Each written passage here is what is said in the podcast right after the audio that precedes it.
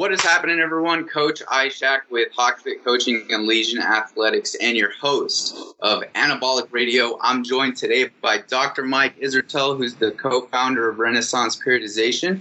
He also has a PhD in sports physiology, and he's contributed quite a bit to a topic that's very near and dear to all of our hearts, which is building more muscle. Dr. Mike, how are you today?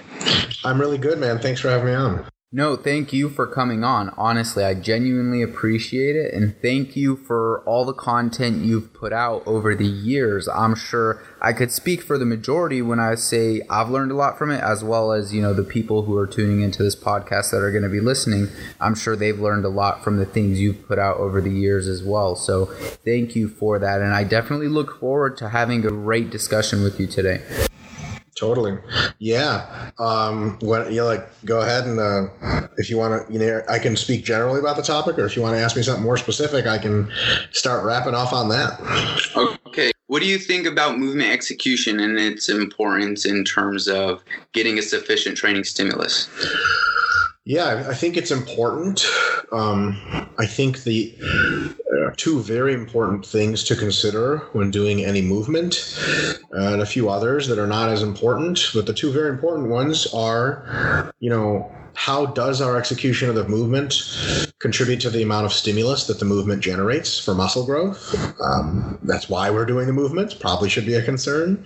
And then the other thing is how much fatigue are we also generating with the movement? Because a lot of ways of doing an exercise can be roughly equivalent for stimulus, but some of them are much more fatiguing than others.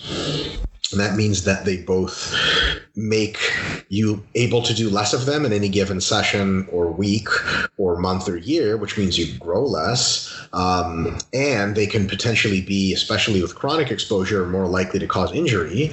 Neither one of those things is good. So I think we need to look at um, movements from the perspective of what causes the maximum amount of muscle growth, stimulus, and what not minimizes fatigue, because you can really quickly get into situations where you're causing very little stimulus and almost no fatigue, but minimizes the amount of fatigue that we have to pay given the amount of stimulus we're getting, which uh, we at RP have termed the stimulus to fatigue ratio. The more stimulus you can have, the better, and the less fatigue you have, as long as the stimulus is good, the better as well. And as far as what techniques or technical tips uh, generate the best stimulus to fatigue ratio, we can take some sort of one at a time. So when we talk about what kind of technique and movement pattern stimulates the most muscle growth, probably at the core of it is does that technique allow the generation of a high degree of tension by the muscle in question, right? And this sounds obvious, but sometimes isn't. So people will say, you know, I'm doing um, squats for my quads and you see them squat and they're squatting really far back instead of down and uh, they're squatting with a very wide stance at the same time and it could be uh, like a really good uh, exercise for the glutes potentially but you know the quads just are i mean they're, they're for sure generating some tension but not nearly as much as they could be if you use the squat in a way that leveraged you forward a bit more to actually use your quads more to get more knee extension. Or for example if you're doing lateral raises in such a way that you don't don't really feel a whole lot of tension in your side delts. You might feel a lot on your front delts and traps. Let's say if you're doing the uh, extension or these uh, lateral raise with your pinkies pointed up and more in front of you, some people do because you can use more weight like that.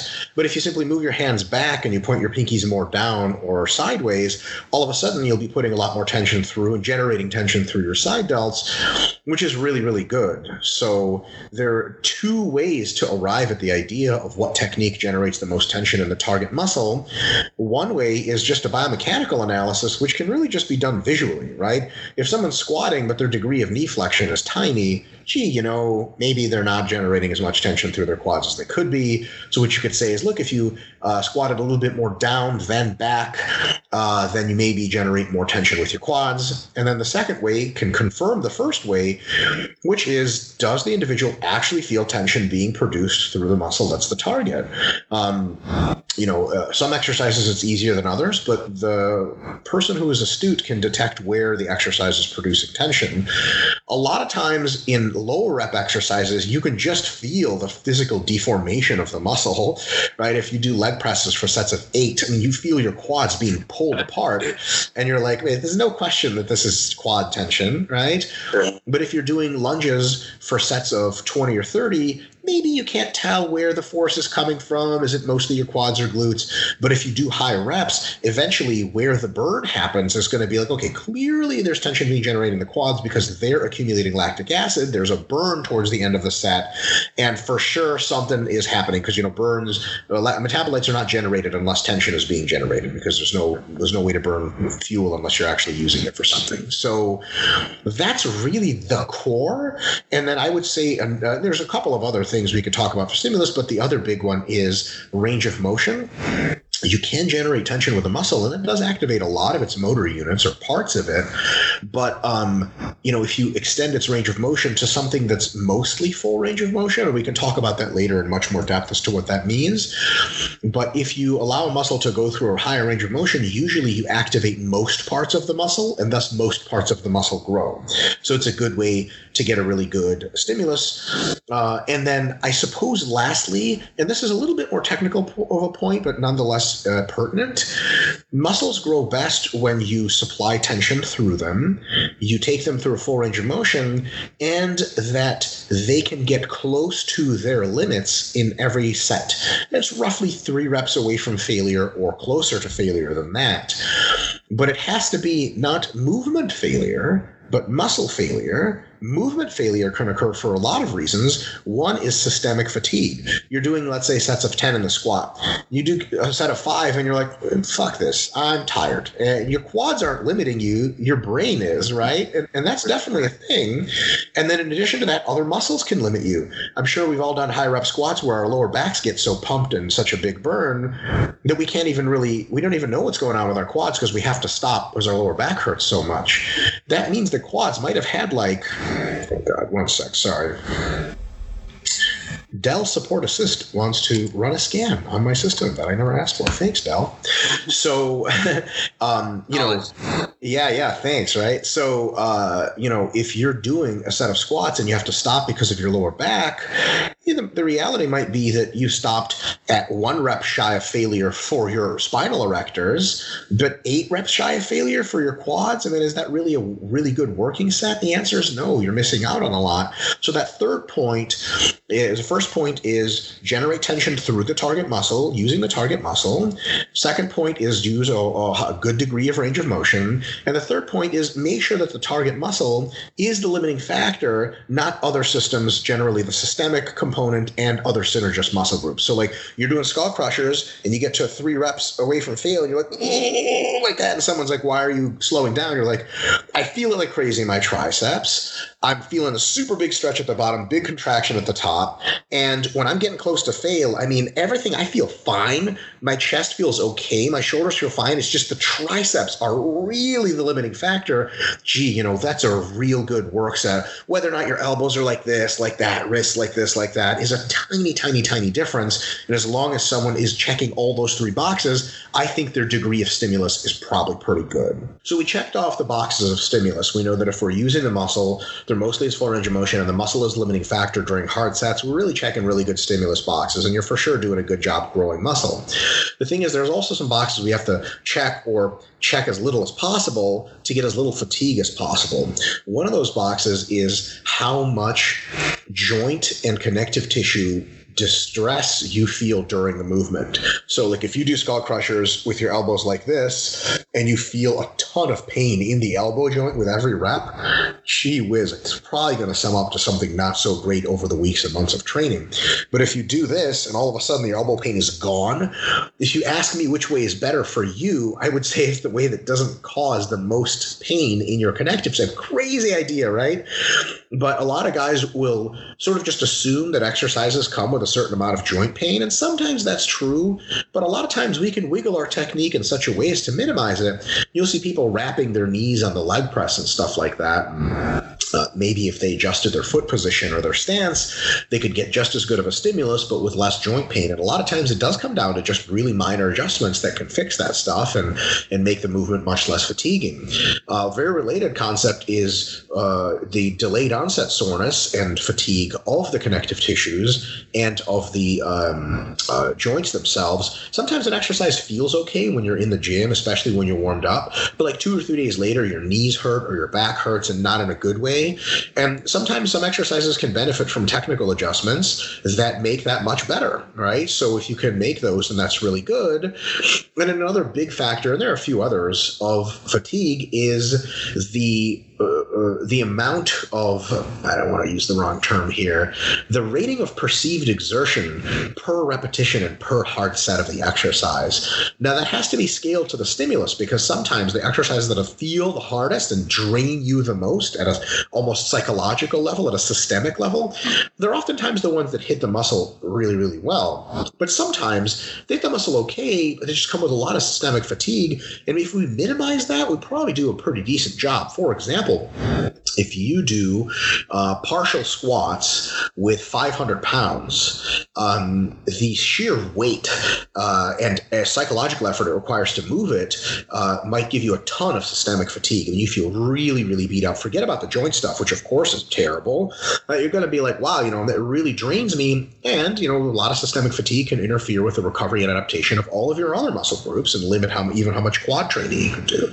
But imagine if we taught someone who's used to partial partial squats and a lot of systemic fatigue to do weightlifting style high bar squats super deep with a pause, especially maybe with a slightly slower eccentric the stimulus to the quads is going to be better, if anything, right? Checking all those other three boxes. But the level of systemic fatigue is just not going to be as high because now you're using 300 pounds and not 500. I mean, there's only so much that 300 pounds can beat you up if you're used to partial squatting 500. Like, this doesn't feel terrible. My quads are going crazy, but the rest of me feels mostly fine. And if you can find an exercise that doesn't hurt your joints a whole lot, doesn't make them sore or in pain after, in days and weeks after, and it doesn't drain you like crazy for how much stimulus it gives you, and it gives you a ton of great stimulus, gee, you know, you found a really, really awesome exercise. For me, the high bar squat is one of those exercises I can use as an example, or a full range of motion leg press, or a hack squat, or an incline dumbbell press. Amazing feeling at the target muscle only limited by the target muscle. And then the fatigue's just not that crazy. People ask me all the time, like, don't your knees hurt from squatting? No, and they never have, except for like when I hurt them in jujitsu. So um, if you can honestly say to yourself, I feel this in the target muscle a ton, the target muscle is limiting it, tons of tension being put through, and at the same time, it's not beating me up a ton oh my God, you have an exercise which you can do a lot of to cause a lot of growth sustainably over long periods of time without getting hurt. Gee, that's that's a real good technique. And if that's happening, I can't look at you and say that your technique is terrible, even if it looks maybe a little strange to me, maybe not how I would do it. So, for example, my training partner, Charlie Jung, he does skull crushers with his elbows like this. I do mine with my elbows like that. He knows the stimulus to fatigue ratios. He's my training partner. I never in a million years would, would be like, hey, man, you should really put your elbows in. That his body's designed differently than mine, and he feels great doing that. And he's been training for 15 years, so he knows exactly what hurts his elbows and how he feels his triceps and what doesn't. So good technique is making sure you check all those fundamental boxes. It's not saying this is how you do it right, this is how you do it wrong. As long as that person's checking all those boxes really well, then that's really good. Now, real quick caveat sometimes people say like well it works for me but they don't know anything about stimulus or fatigue they just haven't given it a lot of thought and they're just defending their pride right like well it's just how i squat well maybe you fucking squat wrong right and that's not a good way to tell them that maybe if they gain your trust at some point or want to play around with stuff you can say hey why don't you give it a shot to moving your knees forward a bit? They try it. They're like holy shit this is my quads like crazy. And what else you got? And then you can rework their squat slowly over time and they're like oh my god thank god i started squatting like this because it's better in general 100% all great points man. The primary reason for me wanting to open up with movement execution as a topic is because i believe it's such a fundamental role for all trainees right? No matter the level of advancement it plays such a huge role. And i was curious you know we talk a lot about feeling the muscle the, eh, or that mind to muscle connection that elusive mind to muscle connection. But i wanted to hear some of your thoughts on the benefits of utilizing an attentional focus of attention, more so an internal focus of attention, that mind to muscle connection to our advantage when we're training? Sure. That's a really good question. I can answer it pretty comprehensively. I think that when you're a beginner in the first several years of training, usually your uh, predominant focus has to be on technique that is externally perceived and viewed, such that you're learning how to do the basic fundamental movements basically correctly. So it takes a long time to learn that. And also, beginners, there's so much going on, you're not going to be able to detect what your muscle's doing because you're like, there's a barbell on my back. People are staring at me. The gym music is weird. My shoes hurt this sucks. I want to go home. And all of a sudden, someone's like, zone in on your quads. Like, what the fuck is a quad? You don't even know what, right? Who knows, right? First time I squat, I could only focus on my soul because it was leaving my body. So, right. So I think beginners need to be concerned with getting really good technique. Intermediates need to start becoming more concerned with making sure they're training hard enough because we know beginners don't really train hard enough sometimes. They think they're three reps in reserve and they're really like six reps in reserve, which means they're doing a lot more sets than they have to to get the growth they want. And even maybe they're getting more fatigue than they need to just working through a bunch of low quality sets. They could get less fatigue and more stimulus if they trained a little harder each set. So the intermediates, once they have good technique, can start to push a little bit close to failure at the end of each mesocycle, a little bit close to failure, a little bit close to failure, getting failure, knowing what that means for them, and really calibrating what three and two and one rep in reserve feels like on all the exercises. That'll get them a ton of really great growth. And that's a super good thing to focus on, right? And you never want to focus on that before you get good technique, because I don't know if you've ever been around people who have poor technique and want to go to failure. Holy shit, it just gets progressively worse as the set goes on. You have no idea what you're training. You're just kind of moving around, doing this and that, and who knows. And then lastly, once you get to be more advanced, you know, five, six years of training, and the way you know you're advanced is your technique is good, and your ability to push really hard without breaking good technique is just just set in stone. You know how to go to failure without swinging and jiving and moving and grooving. Once you know how to do that, then a small benefit can be attained by enhancing the attentional focus to the muscle that's targeted. The mind muscle connection is sometimes called. So once you know how to do a proper barbell curl, and I'm going to take several years to really nail that in, and once you know how to really squeeze the living shit out of it, which is going to take another few years to really milk that out, then you could be like, okay, now that I know how to train, and I know how to train hard, I'm going to really focus on my biceps while doing both of those things and I'm going to take this hard specific training and make sure it's hitting exactly where I want, not my forearms, not my shoulders, really my biceps. And then you can benefit from it. I will say that in most of the literature, the benefit of the mind muscle connection is not amazing. It's a small benefit, but it's almost certainly a benefit. Probably not a huge benefit to the raw stimulus that you get, but a pretty decent benefit to the stimulus to fatigue ratio because if you can contract the actual target muscle a bit more and the other muscles a bit less, less, your amount of stimulus to the muscle is probably about the same, but you've reduced the stimulus to the muscles that aren't designed to be used, and thus you don't get as much systemic fatigue. You don't get as much fatigue in those muscles for when you train them later, and that way you get almost the same growth or a little better and less fatigue, so you can do more growing over time without fucking yourself up as much. For sure, man. 100% all great points. So, would you say it doesn't have any merit for someone who's in the beginning stages of their level of advancement to create that neurological? That mind to muscle connection, and utilize it to their advantage when they're training? I don't know if it doesn't have any merit. It's probably got some, but uh, you know, you're taking two things into assumption there. One, their technique's already good, which probably isn't, uh, and if it is, they're not a beginner. And then two, they know how to train hard. I'll tell you this: training hard or going close to failure is going to make a huge difference compared to how good your mind muscle connection is. Much bigger difference. And if your mind muscle connection is designed to laser focus your hard training into a muscle group, just look at how that statement logically unfolds if you remove the idea that you know how to train hard. Right? It's like saying, okay, this missile guidance system is going to deliver the warhead to the target. And you're like, okay, we don't have a warhead. They're like, well, that's a big fucking problem, right? Like, uh, so this guidance system's pointless. We're like, that's correct, right? Um, so first, you want to work on building the missile, right, which is technique. Then you want to focus on building a big fucking mean warhead, and then you can focus on the guidance system because when you have one, two, three makes a good difference. If you don't have a warhead, you don't have a missile. There's nothing to shoot, right? So um, with a mind muscle connection, in addition to that, it's a it's a very um, high level skill that's very well cultivated, and uh, beginners just aren't that good at it, man. Beginners can't even tell when they're three versus six reps away from failure half the time, and beginners' technique breaks down like crazy when they get close to failure. So let me ask you this: If your technique on a squat is breaking down to where you're like coming up with your butt first and everything, how much help is screaming someone "feel it in your quads" g- gonna be when they're like, "I'm just trying to survive," right? Like quads, I forgot about that five reps ago.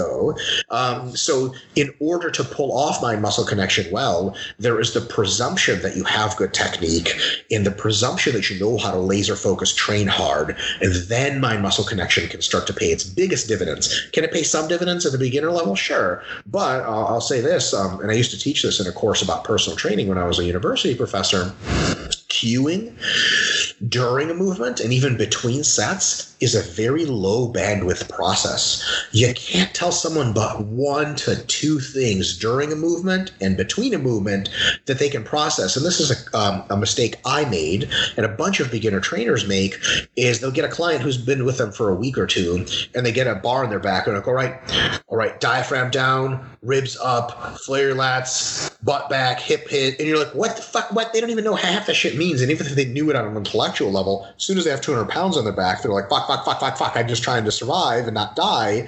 So cueing is a very limited process. And if you have the ability to cue, you have to use two things. One, use few cues, and two, use the most important, salient, applicable cues that will help the best. If I'm cueing a beginner, I'm going to be cueing their external technique because that pays the biggest dividends as far as stimulus and safety, right? And then if I'm working with an intermediate, I'm going to be cueing their technique a little bit if it falls off, but it shouldn't, right? If they're a true intermediate, I'm going to be cueing their intensity, relatively speaking, their relative effort. When they think they have three reps, I'm going to be like, more, more. I'm going to swear at them and yell very obscene things at them so that they push the muscle really hard. And that's going to pay huge dividends. And then if I have someone who doesn't have a problem with technique, doesn't have a problem with pushing super hard, then I will cue them like, listen, let's get zoned in.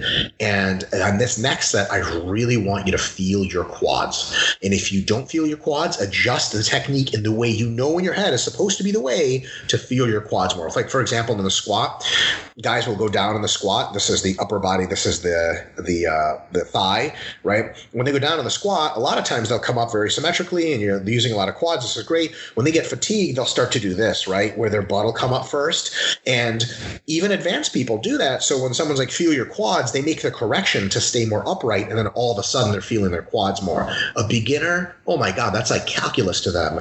I would personally stay away from making those kinds of suggestions in most cases. This all comes back to foundations, right? Really understanding what training hard or to a close proximity to failure feels like, or understanding how to execute movements properly, or understanding the proper technique involved with performing that movement, right?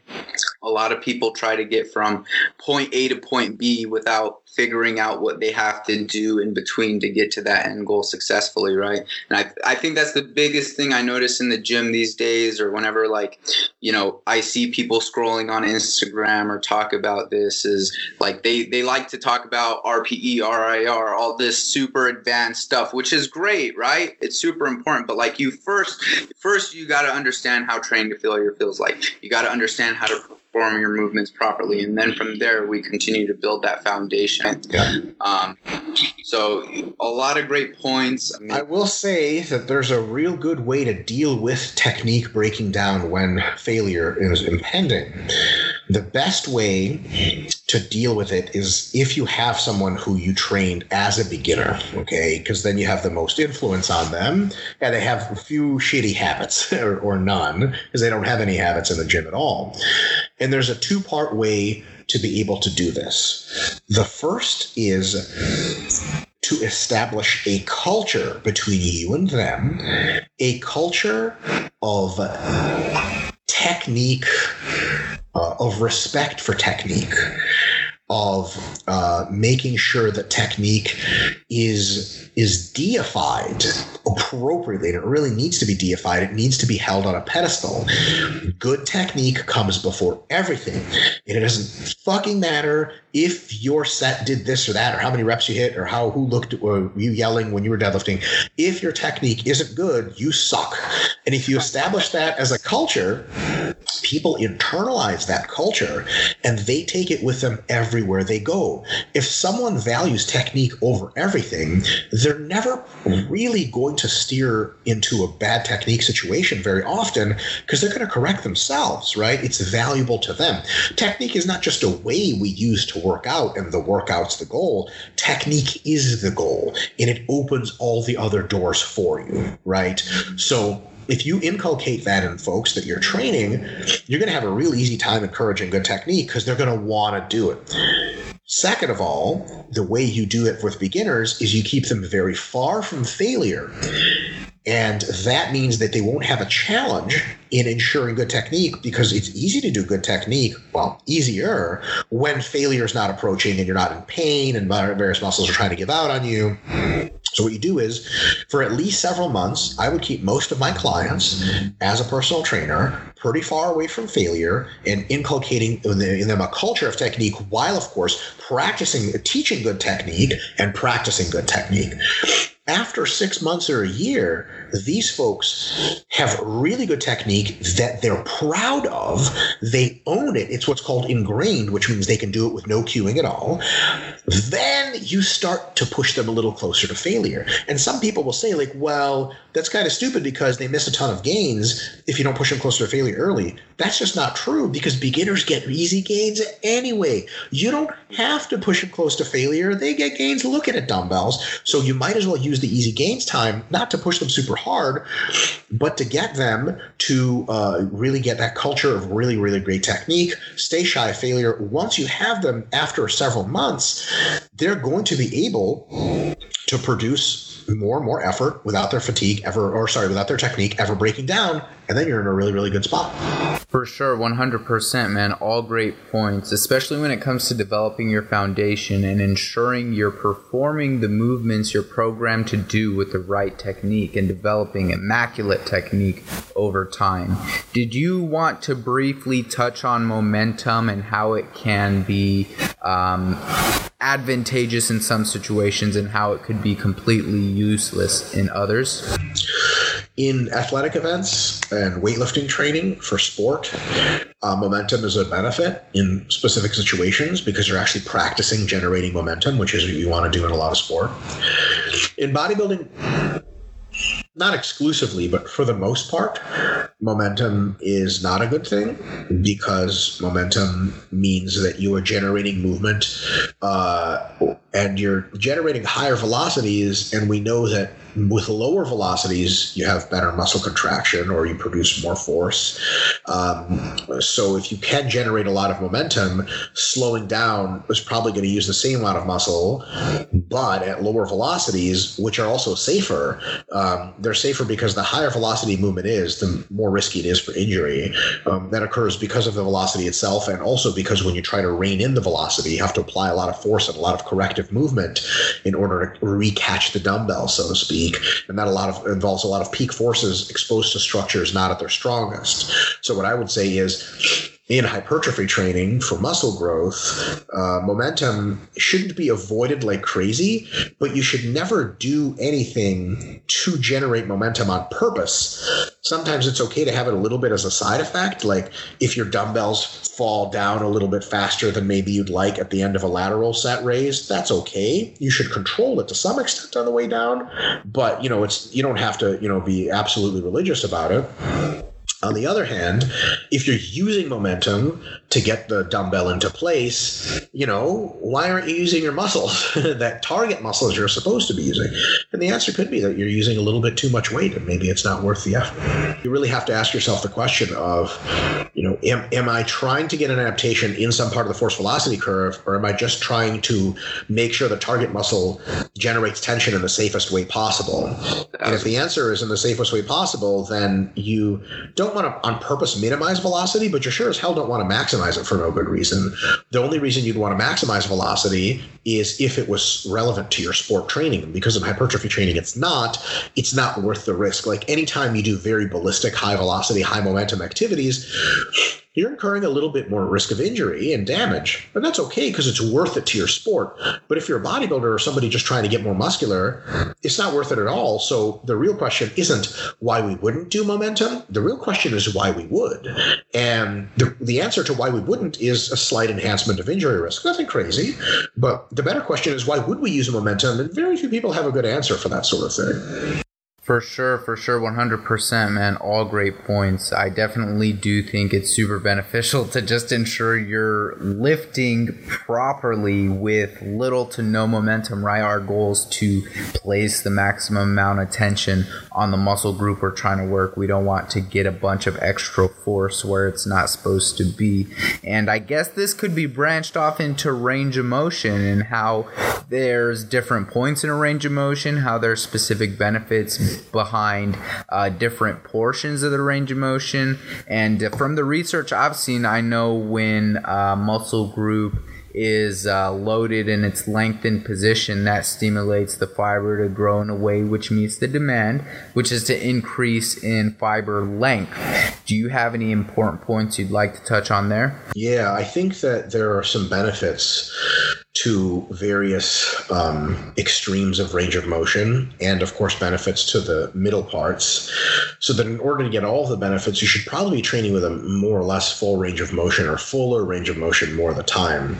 Specifically if there is a range of motion that the muscle is capable of exerting and you're willfully or by accidentally ignoring it entirely you know you might want to consider throwing in an exercise that attends to that range of motion for example, if you do only wide grip pressing for your pecs, that's a real good way to grow real big pecs. But you might be missing out on just a little bit of growth if you don't do some cable crossovers or just some flies that take you from this position of the pec at the maximally contracted to here or even to here. You're going to be engaging parts of the muscle that are really worthwhile. At the other end, if you never stretch real deep on your bench press or dumbbell presses, then you're missing out some stretch via tension mechanism, which is seemingly uh, its own independent mechanism of growth. And uh, right, yeah, and some of that hypertrophy can actually occur uh, in series rather than parallel, which is pretty cool. Um, I don't think it's a big difference. You'll still get jacked either way, but you'll get more jacked if you use all of the tools than if you use just some of the tools. And I think there's kind of like, a, like you said, an interconnectedness with a true approach to full range of motion where you get almost all those benefits every single time you do an exercise. Like, you know, if you're leg pressing and you go for a super big quad stretch and a peak contraction at the top, or you just extend your knees pretty close to full lockout or at full lockout, man, there's just not a whole lot of quad that you're not stimulating. Mm. Whereas if you just do a real partial range of motion, people could say, well, why don't you go for a full stretch? And you'd have to make up an answer for that. And they say, why don't you go all the way up? And you'd have to make up an answer for that. And at the same time, in order to get the same sets and reps with a partial range, a lot of times you have to use larger external loads. And the degree of external loading is much more related to injury than the degree of internal loading. So a lot of times if you do a full range of motion squat, you know, the internal forces are, are, are really high because your sticking point is something you're just going right through and you have to generate a ton of internal force to get through the sticking point.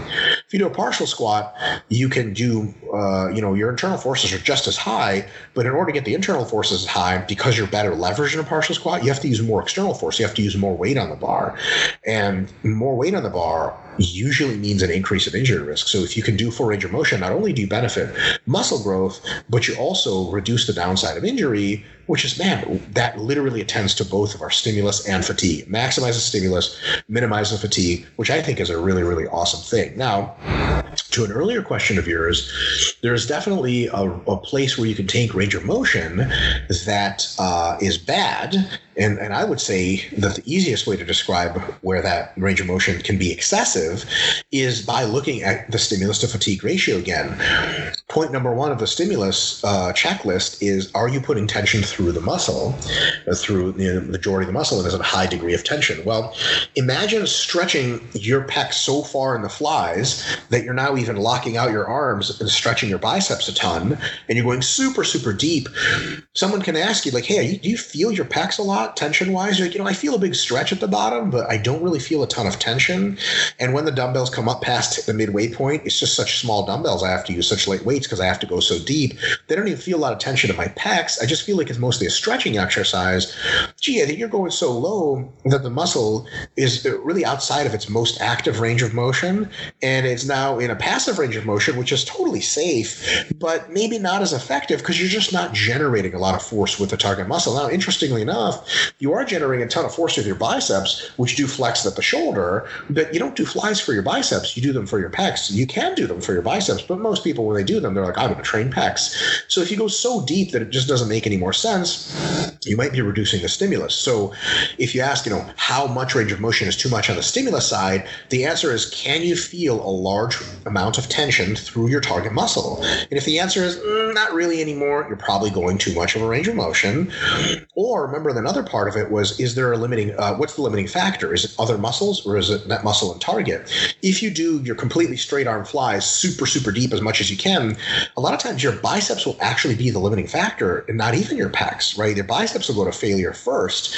And then it's not a very good check, uh, chest exercise because it doesn't check our other box for stimulus. So now it's bad on the stimulus side. We can look at the fatigue side.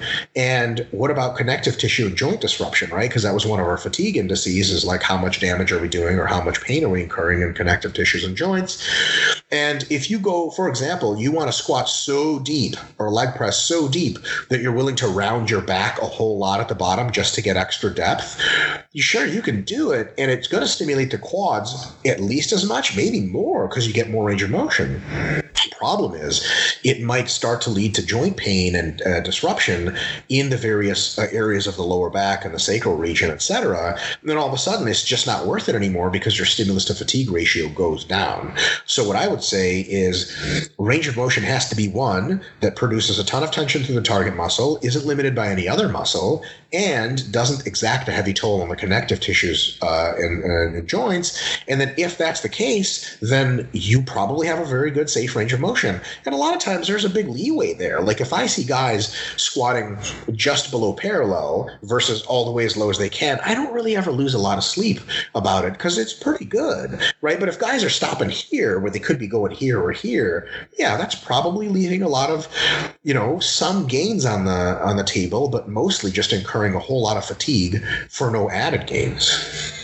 Thousand percent. We want the tension um, in the targeted muscle, right? We don't want a bunch of tension getting where we don't want it. Sure. Um, and I guess um, I guess this uh, could branch off into like really understanding your anatomy, right, and using that to your benefit when you're training. Um, for example, like understanding that there's different subdivisions and the different subdivisions play different roles, right? That'll guide us in terms of exercise selection, selecting exercises that will help us in full development of those muscles. So, for example, like overloading um, your chest with flat dumbbell press, for example. And then uh, I heard this from Joe Bennett, I believe it was, but you're basically like you don't sweep the same areas of the floor, right? So maybe we could get um, some low to high cable flies to get the clavicular fibers, maybe some high to low cable flies to get the uh, costal pec fibers, right? Totally, yeah. Um, another good example of that is like people will have this completely pointless debate of what's better for your back um, and or lats. A lot of people think those two are the same thing, and again, to your point, that not a very good understanding of anatomy. There's a lot more muscle in your back than just your lats. They say what's better for the for the back slash lats. Is it pull ups? Or is it bent over rows? Well, for your lats, the answer is pull ups. For the rest of your back, it's bent over rows. Hmm. So then, really, what's the answer? Why would you ever just do one? Why can't you do? It's like the, the Joe Bennett the Joe Bennett analogy is like, what's better, cleaning your kitchen or cleaning your living room? Like, who the hell is stopping you from cleaning both of those? Or, oh, I guess nobody. Well, then, for love of God, and so you basically have to look at your muscles, and it is actually not that complicated. You don't have to know that much biomechanics. Look at your muscles and their major functions, and just make sure that you got at least one exercise a week to check off their major functions. And as long as you have that, generally speaking, the volume you do total in your program should account for all the differences there. And because most muscles contract a large portion of their fibers anytime they do anything, it's really a matter of like making sure you sort of dot your I's and cross your T's. It's it's not like, you know, if you have like 15 sets a week of uh, put, uh, pressing with triceps like this and doing pushdowns like that, you don't have to have another 15 sets a week going behind the head because you're long. All the uh, tricep contracts really, really well when you're doing any of this stuff. But you might want to have some, a couple sets, maybe five behind the head. And funny enough, even when you do pull downs and, and pullovers and stuff like that, your long head works in a lot of overhead pulling work. So if you do pull ups and pull downs, you might not even have to do overhead tricep extension. So just look at your uh, fundamental uh, kinesiology and functional anatomy and just make sure you're not leaving swaths of muscle completely unattended because you think, oh, it's working super well in there, especially if you want to bring up a certain muscle group. Um, this is something that Bret Contreras did for the fitness industry was he figured out a bunch of ways to train glutes that nobody had ever really thought of or didn't formalize. And he worked specifically with clients that had big enough legs that they wanted, had big enough hamstrings, that they just didn't have the kind of glutes they wanted. And when they would say, hey, how do I get big glutes? They would hear just squat, just deadlift. Well, I'm already doing that, god damn it, and my glutes aren't big enough. And it turns out if you look at a biomechanical analysis, squats and deadlifts are great glute builders, but they miss some of the functions of glutes that are really going to help that extra bit of growth. And if you do some hip thrusts, some one leg hip thrusts, some of those frog pump thingies, they all fucking look weird, but goddamn, they do put that little plus sign on glo- growing the glutes after months and months of doing all those things, plus your core movements. All of a sudden, you have way better glutes because you looked into the biomechanics and made sure you're doing what you're doing. So, what I would say to people is this just do basic fundamental movements. If the going is good, don't fucking bother with bullshit, super sciencey biomechanics crap. But when you have a muscle that's not growing like you want it to be in relation to others, now's the time to learn a bit more because just doing more tricep pushdowns might not be the thing to get the back of your arm really to get bigger. Maybe it was the overhead work that was missing. Do a couple months of that, and you're like, holy shit, that worked like magic. Ta da! You know, it's no surprise. That is, uh, you know, the kind of thing that essentially develops the point that if things are going well, you don't have to worry about a lot of stuff. But if things start to not go well, maybe some extra thinking is in order.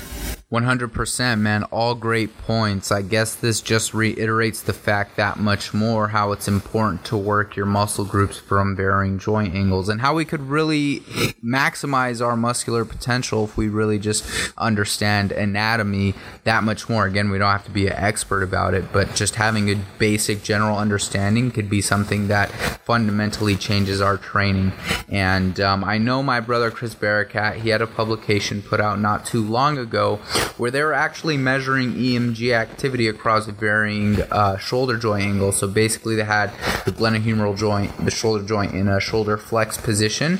They had it at a shoulder fixed position, arms to the side, and a shoulder extended position, basically arms behind you. And they found that EMG activity was different um, based on the glenohumeral joint angle, based on shoulder joint angle.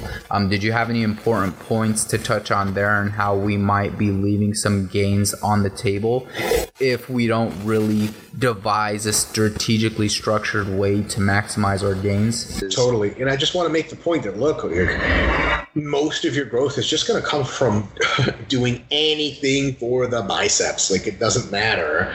Um, that's maybe 85, maybe 90% of your growth.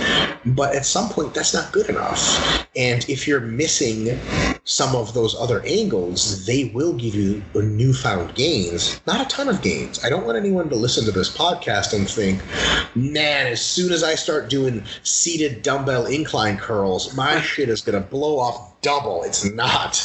Right? If you've been doing barbell curls or EZ bar curls and your biceps are a certain size, then that's not going to be any revolution that's going to make your biceps that much bigger. But it will make them bigger and better and more injury resistant and uh, give you a much more complete physique. Another really cool thing is if you're used to doing curls exactly the same way, you can develop some local fatigue, some shoulder trouble, some elbow trouble, maybe some tendon stuff, where because you've just been doing repetitive motion for so long, it's starting to be overkill, right? Cool thing about variation in angles is if you stop doing as many barbell standing curls like you're used to and they're sort of wearing it down, start doing more incline seated curls or cable Menno Henselman curls or something, then you are hitting the joints from a different angle, from a fresh angle, which they're not really inclined to be overused. And then all of a sudden, you just bought yourself a new lifespan of really good, great, hard bicep training, which is awesome. And then once your ability to do barbell curls comes back, or in other words, your joints aren't irritated from that anymore because you gave them a big break, now you're in a really good role where you can go back to doing mostly barbell curls, getting great gains again because it's a novel exercise, and your joints are nice and safe. Great points, great points. And I guess this goes back to the idea that, um, or of Wolff's Law, right? Like progressive overload is not only just for the muscle, but it also applies to your joints and your connective tissue and your actual bones, right? Sure. And um, you also had a great point where you said, you know, does it really make a big difference in terms of beginners or those um, getting into the even intermediate stage? And I always think like fundamentals will always stay fundamentals regardless of what level of advancement you're at, right? They're there for a reason. You first got to understand that your like technique has to be there, training to failure has to be there, uh, selecting movements where you're uh, uh, getting a good, a sufficient training stimulus, and um, not accumulating too much fatigue along with that. You guys coined this term not too long ago, huh? The stimulus to fatigue ratio. Yeah, I think it is a pretty cool term because it describes like a really cool concept at the same time. Like, ultimately, when you go to the gym, what do you want the most of? Well, stimulus. That's why you're in the gym. But it's not a free pass. What do you want the least of? Fatigue. It's like if you go to an amusement park, what do you want the most of? Riding all of your most fun roller coasters. What do you want the least of? Standing in line, getting Coca Cola spilled on you, shit like that, right? So if you can have the best amusement park experience, it's not just going to be like, hey, did you ride all the fun rides? It's going to be like, how long did you wait in line, too? And if you can legitimately say, dude, I went to Six Flags, I got all amazing roller coasters, I rode, rode all my fun ones, and all the lines were super short, and we got food really quick, and it was super cheap. Oh my God, like, who can beat that, right? So, same way in the gym, you get the most stimulus to the target muscles, the least fatigue, which means you can go on and repeat it, repeat it, repeat it, and then over years and years, you'll get super jacked. And then finally, you'll have real friends, and you can leave your current fake friends behind because real friends like you for how jacked you are, not what's in your mind. 1000. That last part was sarcasm, I hope. awesome, man. I know you said you didn't have too long. I don't want to keep you if um, you're short. We're short on time here. Yeah, I'm pretty close to out of time, unfortunately. Just about out of time. Okay, yeah. okay. We'll we'll link up uh, in the near future for some other episodes. But I want to thank you again for coming on and um, enlightening us with the the road to making the most gains. awesome. Well, it's my pleasure, man. Thank you so much for having me on. Cheers. We'll talk soon. Bye bye. All right.